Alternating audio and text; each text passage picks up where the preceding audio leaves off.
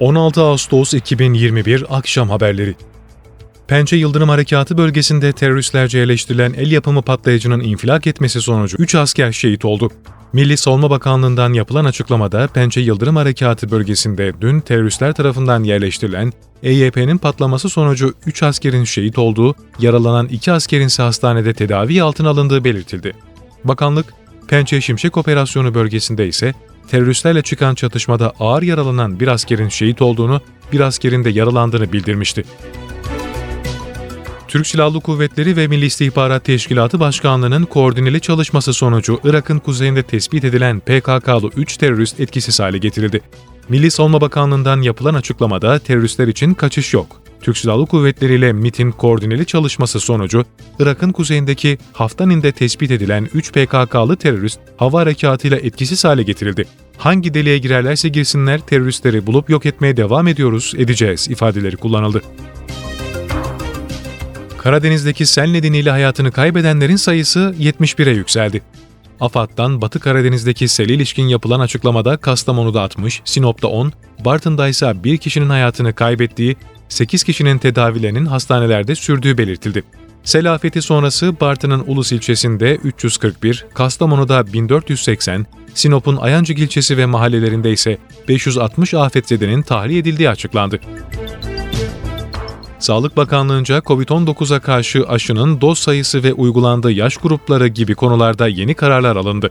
Bu kapsamda on beş yaş üstündekilerle kronik hastalığı bulunan on iki yaş üstündekilere covid on dokuz aşı hakkı tanımlandı. Sağlık çalışanları ve öncelikli gruptakilere ise dördüncü doz aşı hakkı verildi. Türk Hava Yolları Afganistan'dan ayrılmak isteyen Türk vatandaşlarının tahliyesi için başkent Kabil'e yolladığı uçak, Hamit Karzani Uluslararası Havalimanı'ndan İstanbul'a hareket etti. Taliban'ın Kabil'e girmesinin ardından tüm seferlerini durduran Türk Hava Yolları, buradaki Türk vatandaşlarının tahliyesi için Boeing yedi yüz yetmiş yedi üç yüz E R tipi uçağı Afganistan'a gönderdi. Tahliye için giden uçak Kabil'deki Hamit Karzai Uluslararası Havalimanı'ndan saat on bir kırk beşte İstanbul'a hareket etti.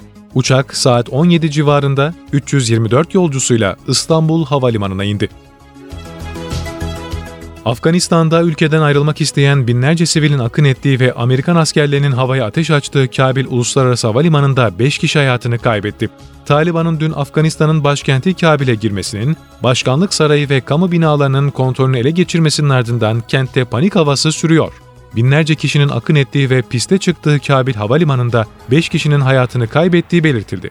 Hayatını kaybedenlerin, Amerikan askerlerinin açtığı ateş sonucu mu yoksa izdiham nedeniyle mi öldüğü henüz bilinmiyor. Öte yandan Türk Hava Yolları Afganistan'a tarifeli uçuşlarını iptal etti. Haiti açıklarında cumartesi günü meydana gelen yedi nokta iki büyüklüğündeki depremde hayatını kaybedenlerin sayısı bin iki yüz doksan yediye yükseldi. Yetkililer ülkede büyük bir yıkımın yaşandığını belirterek enkaz altında arama kurtarma çalışmalarının devam ettiğini bildirdi. Haiti Sivil Savunma Ajansı dün meydana gelen depremde yaşamını yitirenlerin sayısının bin iki yüz doksan yediye çıktığını, yaralı sayısının ise beş bin yedi yüzü geçtiğini söyledi. Büyük yıkım ve sarsıntıya maruz kalan ülke yönetimi uluslararası yardım çağrısında bulunmuştu.